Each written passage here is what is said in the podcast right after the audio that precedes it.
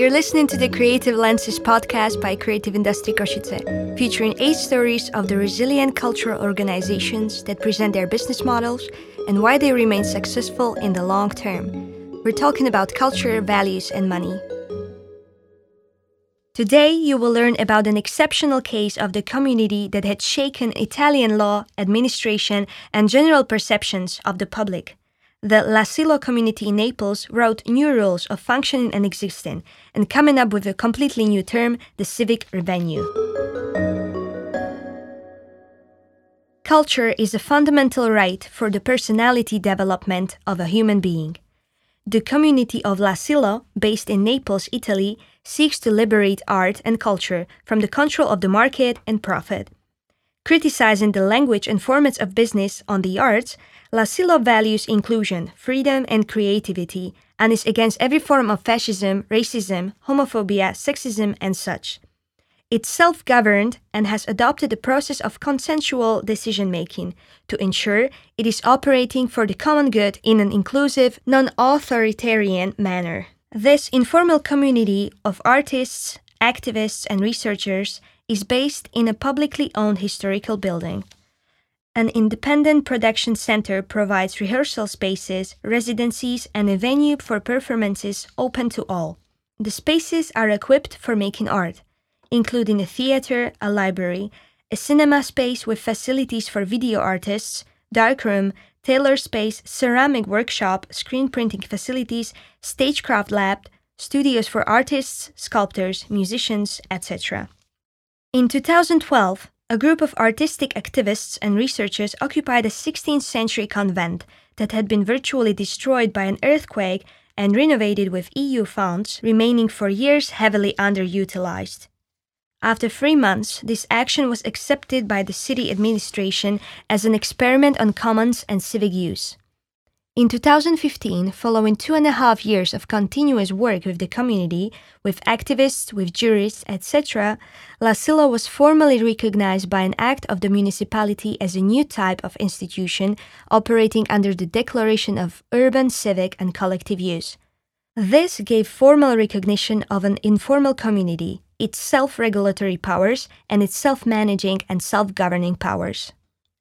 L'Asilo doesn't measure its value in terms of economic revenue, but refers to the idea of civic revenue supporting the need for the development of a new indicator capable of making visible the invisible revenue, net calculated in economic terms. Costs are kept very low. Space has been secured for the common good of the city, with the administration not providing money but a building. L'Asilo adopts an operating model of exchange where skills, resources, and competencies are all shared for the common good in the idea of solidarity and mutualism. Donations in the form of equipment have been given by empathic supporters. Other equipment has been self built reusing recuperated materials. The administration covers heating, electric, water, major cleaning, guardians, and is responsible for renovation to preserve the building for artistic and cultural production. Crowdfunding campaigns are activated to equip spaces. Private financial support to equip spaces is sometimes accepted. The community applied and was granted a 50,000 euros fund from Fondazione Unipolis for the equipment of the dance hall. The declaration has given L'Asilo the right to develop income streams to provide an income for artists, such as earned income from events, festivals, workshops, etc., often in a pay what you like or donate what you can format. There have been offers of grants and corporate donations, but as there is no legal entity, they can't invoice for this income. L'Asilo has resolved this by telling these organizations what they need and asking them to buy, and they secure it for them and provide it as a donated resource. The turnover for 2017 was 40,000 euros with a zero surplus. Following the global economic crisis in 2009, privatization and funding cuts in culture and wider public spending in Italy became widespread. Many national and local cultural spaces were being eroded and were under threat of closure. A movement of occupied cultural spaces sprang out. The artists occupying the 16th century convent as a cultural space in 2012 did not want to claim the space for themselves, but for the city. This left them in a gray area legally. The rules for what they were doing had not yet been written, and they were in the space that had not yet been thought of or covered by law. And so they realized that they had to work with the administration, not against it, to develop recognition for the concept of a cultural commons and started writing their own rules. The Declaration of Urban Civic and Collective Use. Four years later, this was formally recognized by the city, thus giving birth to a new form of the institution, emerging urban commons ruled by civic use.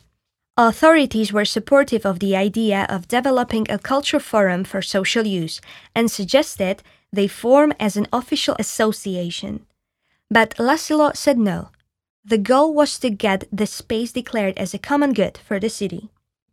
The artists within L'Asilo believed that it was time for a paradigm change. They saw cultural organizations across all disciplines suffering by using the language of business. For how do you communicate to funders what the result will be when art is a process. L'Asilo successfully demonstrated to authorities that underutilized spaces can be a treasure and can generate value and revenue for the whole of society. Looking at other industries, they found precedents had been set in Naples, such as water being treated as a common good and therefore not being privatized.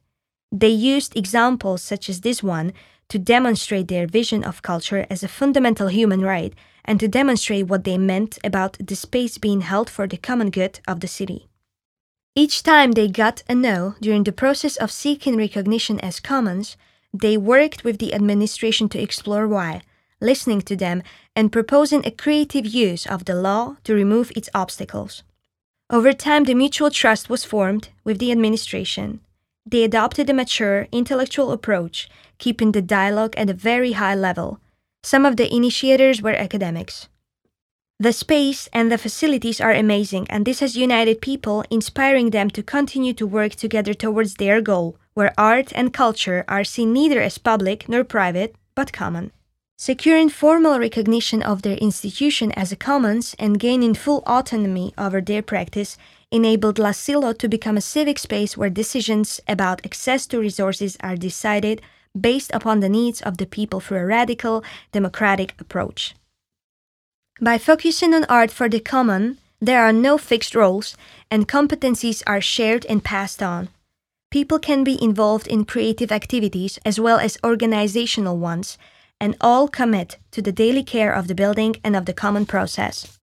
Anyone can contribute and create. Each project brings its own audience and participants, such as punk rock, 70s poetry, experimental and high contemporary art, theater, dance, etc.